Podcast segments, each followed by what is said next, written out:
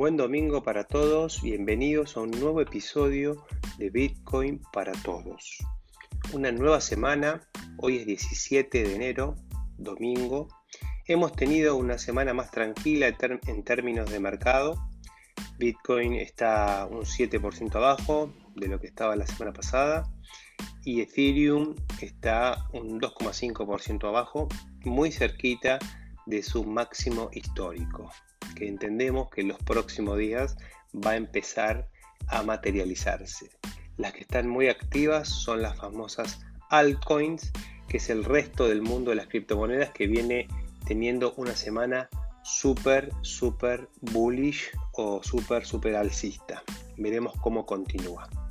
Pero bueno, este episodio está motivado a partir de sucesivas consultas y un pedido especial de Juan Manuel un amigo a la distancia que me pidió hablar acerca de la forma en la que se puede ingresar al mundo cripto.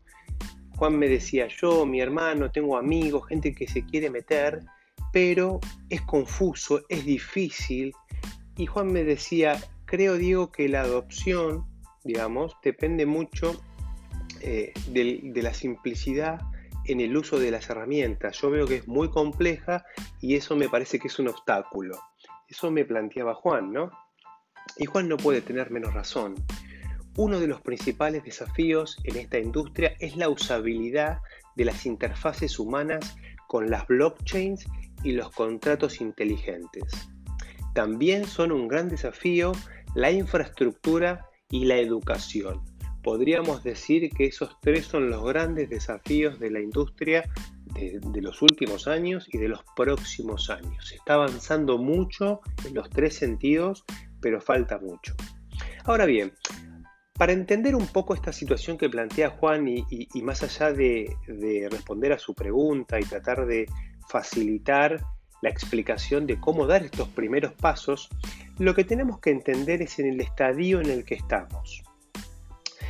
Em, es muy explicada, eh, está muy estudiada la, evolución en la adopción de nuevas tecnologías. Digamos, qué es lo que está pasando en Bitcoin o en el mundo cripto en general, que es una nueva tecnología, ¿no?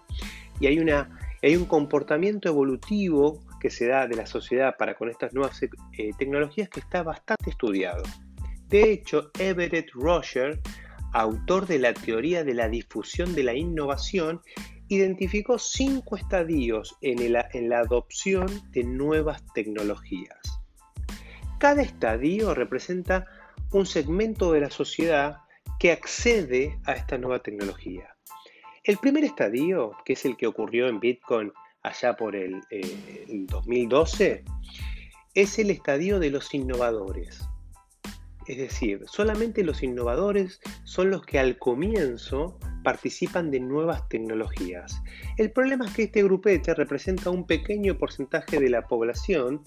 En el estudio que plantea Roger estima un 2,5% de la sociedad, yo creo que puede ser incluso menos, pero esos son los primeros que, eh, que le dan eh, atención a estas nuevas tecnologías. Esto pasa con todas las tecnologías. Luego vienen los conocidos o los que se conocen como los early adopters o los, que, los de adoptación temprana, que representan ya un 13% de la población. Actualmente, en el mundo cripto, en particular Bitcoin, estamos transitando esta etapa de difusión de la innovación. Estamos eh, empezando a transitar la etapa ya desde hace un par de años, pero esto lleva tiempo, la etapa de Early Adopters. Luego de los early adopters vienen los early majority o la mayoría temprana o pragmática, que cuando ve que las herramientas empiezan a ser más amigables y empiezan a verificar el éxito de las mismas, se suben rápidamente. Luego vienen los eh, tardíos o late majority, que es la mayoría tardía, que también se termina subiendo de manera ya más, más tardía a la nueva tecnología. Estos últimos dos segmentos representan más o menos un 34% cada uno. Finalmente están los rezagados. Es importante entender esta evolución para entender, digamos, cuáles son eh, las oportunidades que representa una nueva tecnología. En el mundo de las cripto, digamos, claramente, sin más educación, sin mejores infraestructuras como Ethereum 2.0, el Layer 2 de las diferentes plataformas, y sin una mejora en la usabilidad, nunca vamos a llegar a las grandes mayorías. Ahora, si ustedes me preguntan a mí, yo creo que estos desafíos serán superados y que esta industria será masiva en el futuro inmediato. Aclaro, no soy futurólogo ni experto en tendencias tecnológicas, pero apuesto a una industria que está repleta de emprendedores y de las personas más brillantes del planeta. Hay mucho cráneo en esta industria. Hecha esta breve introducción, quiero retomar el planteo de Juan, que básicamente me dijo, Diego, ¿podrías explicar cómo hacer para dar los primeros pasos en el mundo de las criptomonedas? A ver, Juan, yo lo conozco, es un chico joven, pero es una persona conservadora y cuidadosa. Por lo tanto, Juan tiene que preguntarse si él está en condiciones de asumir los riesgos que implica subirse en una etapa de early adopters, es decir, cuando todavía hay que eh, asumir ciertos riesgos, ¿no? Digamos, cuando la tecnología ya está bastante eh, eh, bastante resuelta, digamos, es cuando se suben las grandes mayorías. El tema que en el mundo cripto es que buena parte de subirse a esta tecnología implica eh, alocar fondos y por lo tanto obtener rendimientos en la medida que esa adopción se va manifestando. Una de las características del mundo cripto es que en la medida que la tecnología se va eh, digamos, incorporando, va aumentando el valor de las criptomonedas y por lo tanto quienes invirtieron en etapas tempranas obtienen ganancias de capital significativas. Pero bueno, hay que, hay, que aclarar que por el estadio temprano en el que estamos, eh, estos primeros pasos deben estar orientados a invertir algo, básicamente tiempo y dinero. A diferencia de lo que estamos acostumbrados en el mundo, llamemos no cripto, donde las mayorías de los productos digitales que consumimos, al menos a nivel de individuos, son gratuitos, digamos, en el mundo cripto en general hay que pagar al contado o tener lo que se dice skin in the game, como diría Nassim Taleb, autor del Cisne Negro. Por lo tanto, lo primero que voy a decirles es que si no están dispuestos a invertir tiempo y dispuestos a perder sus primeros 200 dólares, por decir algo, no deben considerarse early adopters y por lo tanto quizás el mundo cripto está aún en una etapa muy temprana para ustedes. Consideren esos 200 dólares y el pago de la matrícula a la Universidad de las Criptotecnologías. Ahora bien, ¿por dónde empezamos en este mundo? Asumiendo que estamos dispuestos ¿no? a invertir estos 200 dólares y es un importe simplemente eh, eh, cualquiera, ¿no? No, simplemente quiero hacer referencia a un importe menor pero significativo, digamos. 200 dólares hoy en Argentina son una moneda, son 30 mil pesos. Eh, bien, yo diría, para poner una escala de conocimiento en el mundo cripto, vamos a hacer la analogía del taekwondo. Un cinturón eh, blanco en el mundo cripto es alguien que sabe holdear de manera segura sus propios Bitcoin. Digamos, ese es el nivel más elemental, que es el que voy a tratar de explicar hoy, digamos.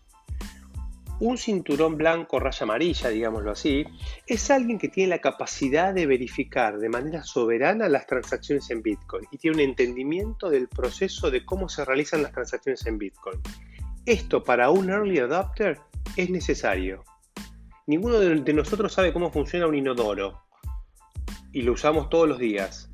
Bueno, ¿por qué? Porque el inodoro es algo conocido, digamos. Eh, es un ejemplo medio escatológico, pero no importa. Eh, en, el, mundo de, las nuevas tecnologías, en las etapas de early adopters, hay que entender cómo funcionan mínimamente para poder usarlas. Si no, hay que esperar. Un cinturón amarillo es alguien que ya puede incorporar otros activos, no solamente Bitcoin, sino Ether y algunos otros otras criptomonedas como Litecoin o Cardano, Stellar, entre otras plataformas. Un cinturón azul, digámoslo así, es alguien que ya está en condiciones de utilizar protocolos de DeFi, de finanzas descentralizadas. Puede usar mercados descentralizados como Uniswap, puede emitir sus propios dólares a partir de sus tenencias en MakerDAO y, y puede tomar plata prestada en protocolos como el de AVE. Digamos que ya un cinturón rojo estaría estableciendo toda una estrategia financiera cripto, teniendo en cuenta los diferentes protocolos y ya con una estrategia de mediano a largo plazo. Y finalmente un cinturón negro sería alguien que puede y tiene capacidad para participar activamente en proyectos de esta naturaleza. Pero bueno, volvamos a poner los pies sobre la tierra, mis queridos Padawans Learner, y volvamos al cinturón blanco. El cinturón blanco, que significa holdear Bitcoin. Y digo bien, holdear Bitcoin, que no es lo mismo que holdear. Básicamente eh, es un juego de palabras, digo, pero en el mundo cripto van a ver que siempre hay como distinciones, siempre hay, eh, es un mundo muy rebelde respecto del mundo tradicional y la palabra hold, que viene del inglés, eh, se le cambia el orden y en vez de ser H-O-L-D, nosotros en el mundo cripto decimos hold, hold, primero la L y después la D, perdón, primero la D y después la, L, hold, hold en vez de hold.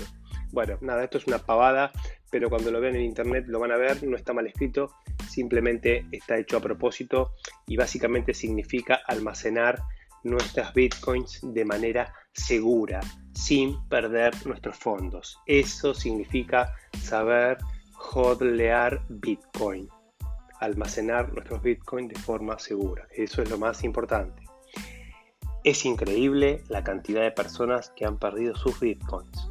Se estima que alrededor del 20% de los poco más de 18 millones y medio de bitcoins en circulación están perdidos, es decir, sus eh, originales tenedores han perdido el acceso a esos bitcoins para siempre. Es un número muy importante.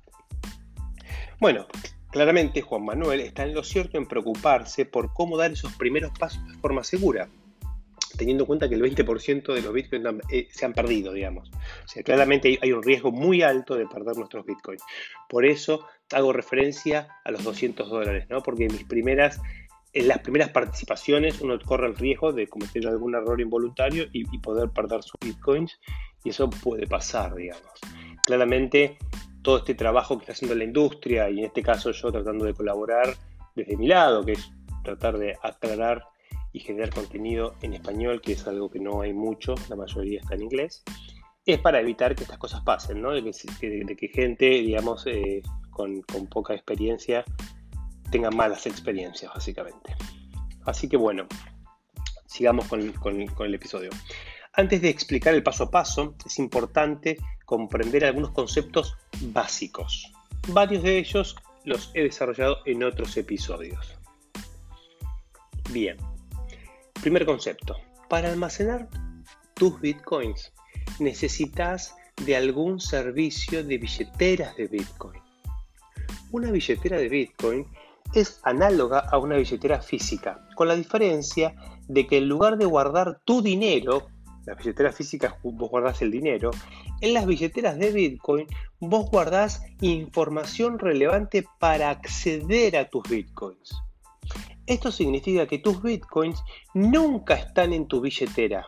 No importa cuál elijas, tus bitcoins nunca están en tus billeteras. Tus bitcoins, siempre, tus bitcoins y los del resto del, planeta, siempre están en la blockchain o en el libro contable Bitcoin. Los bitcoins nunca dejan la blockchain.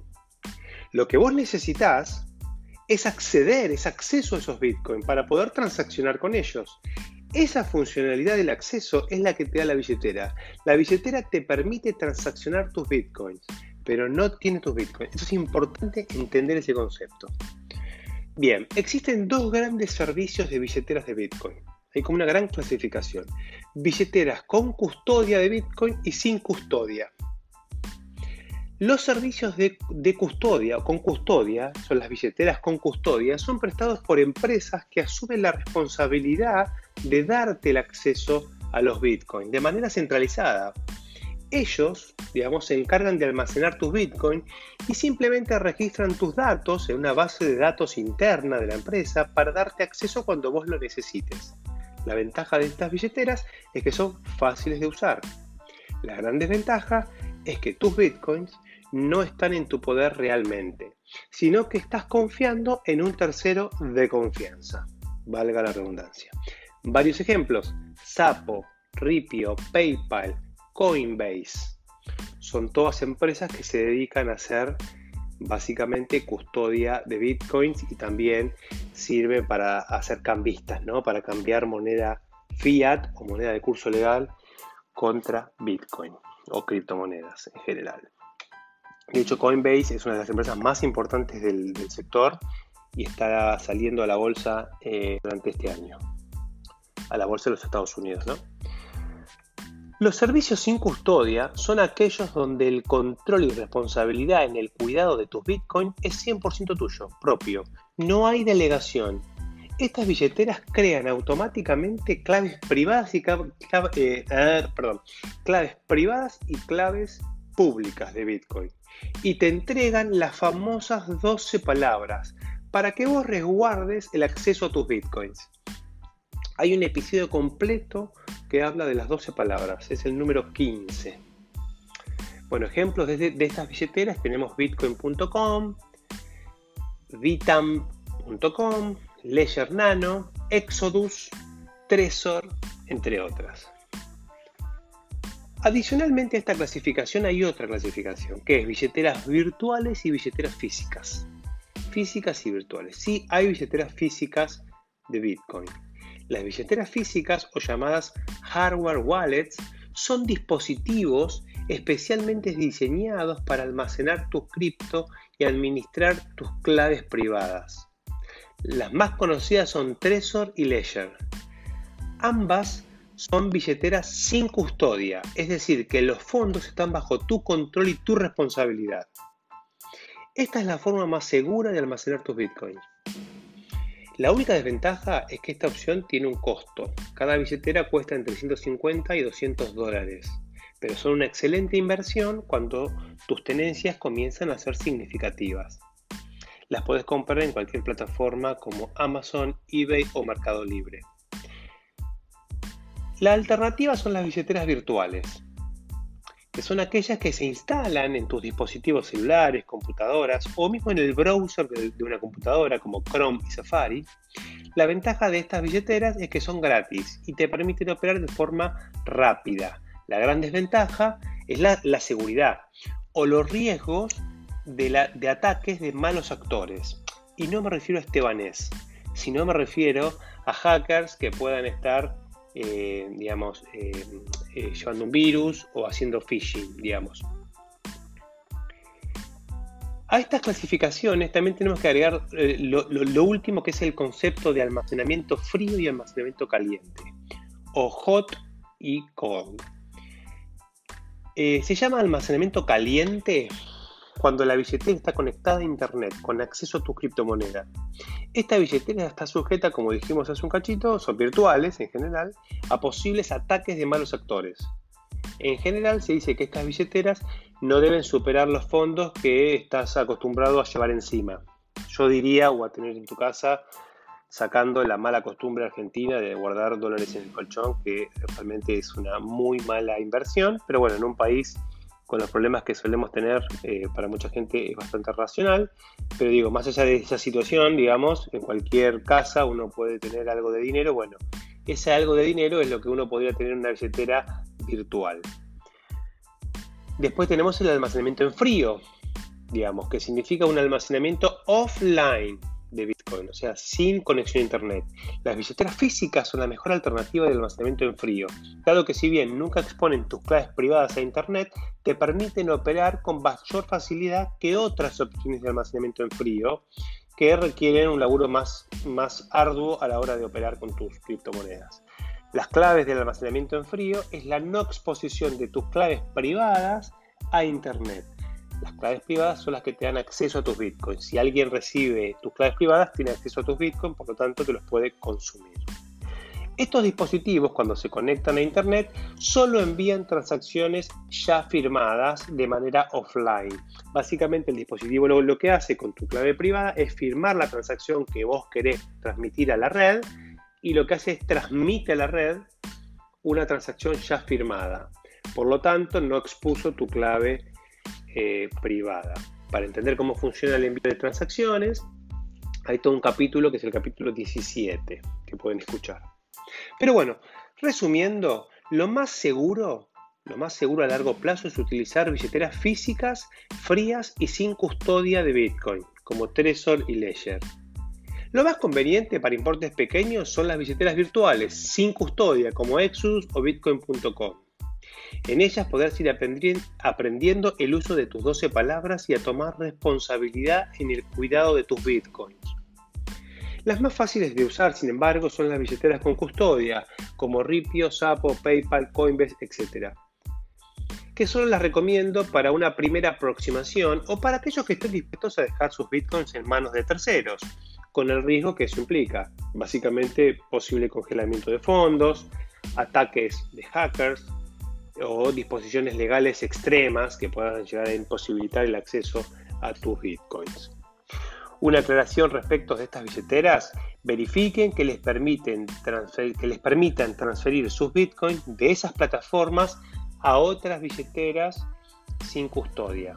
Por ejemplo, PayPal eso por ahora no lo permite. Si vos en PayPal compras bitcoins, no podés enviar los bitcoins a ningún lado, tenés que sí o sí liquidarlos nuevamente y pasarlos a moneda dólar para poder eh, disponer de tu dinero, digamos. Por ahora también aclaro que PayPal eh, solamente tiene activa la compra de bitcoins y otras cripto para ciudadanos americanos. Bien, para ir cerrando, entonces, ¿cuáles son los primeros pasos para poder eh, subirte al mundo cripto de manera sencilla? Primero tienes que elegir una plataforma para hacer tu compra en general, estas plataformas van a tener servicios de billeteras con custodia. Sapo, PayPal, por ejemplo, Ripio. Bueno, PayPal no. PayPal no, ¿por qué? Porque otra cosa que tienes que hacer es verificar que puedas enviar tus bitcoins desde esa misma plataforma. O sea, tenés que buscar una plataforma que si bien tiene custodia de, tus bitcoins, te permite enviar tus bitcoins a, una, a otra dirección o a una billetera que sea tuya. Luego tienes que hacer la primera compra, siempre sugiero importes pequeños hasta que te vayas familiarizando.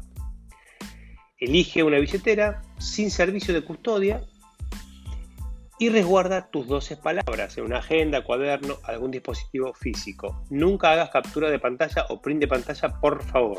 Que quede todo, las 12 palabras tienen que quedar offline. Transfiere tus bitcoins desde la billetera donde los compraste a una dirección, a la dirección pública de la, eh, de la billetera sin custodia que hayas eh, instalado.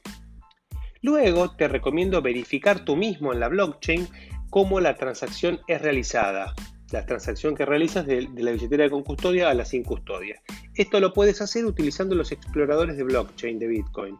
Básicamente googlea explorador de Bitcoin, te van a aparecer varios, elegís alguno y una vez que estás en la página puedes verificar tu transacción, eh, digamos, pegando en el buscador tu dirección pública a la cual enviaste los Bitcoins y vas a ver por vos mismo, digamos, cuándo la transacción es confirmada, en qué bloque, etc. Es muy interesante. Y aparte te, hace sentir el poder de la, eh, de la, soberanía. Vos podés verificar vos mismo si la transacción se ejecutó eh, correctamente.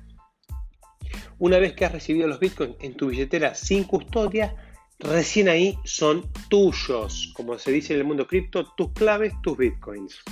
Recordad que tus bitcoins no están en tu billetera, sino en la blockchain. Para probar esto tú mismo, lo que puedes hacer es borrar tu billetera y volver a instalarla activando el acceso con tus 12 palabras. De hecho, si no quieres comprar una billetera física, tampoco es necesario exponer tus bitcoins, porque lo que puedes hacer es borrar tu billetera que has creado con los bitcoins digamos que has enviado a esa cuenta y dejar tu almacenamiento en frío. Siempre que tengas tus 12 palabras vas a poder recuperar el acceso a tus bitcoins. Bien, todo esto es un poco abstracto, así que en algún futuro cercano espero poder hacer algún videito y subirlo al próximo canal de Bitcoin para Todos, donde también voy a ir subiendo los episodios de cada podcast. Hasta acá ha sido todo por hoy. Espero que hayan comprendido cómo dar estos primeros pasos. Y Juan Manuel, yo sé que ya estuviste jugando, compraste algún PayPal. Bueno, lo que te sugiero ahora es que compres en alguna otra plataforma, como por ejemplo Coinbase, y ahí sí, digamos, sigan los pasos que acabo de indicar en este episodio. Buen domingo para todos y nos vemos en una semana.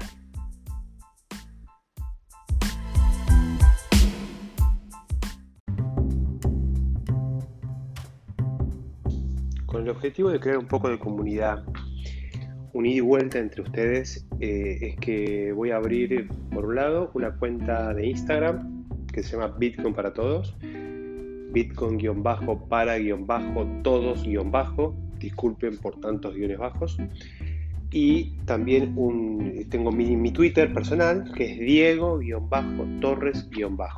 En cualquiera de esas dos redes sociales pueden hacerme preguntas que yo voy a ir respondiendo episodio tras episodio. Gracias.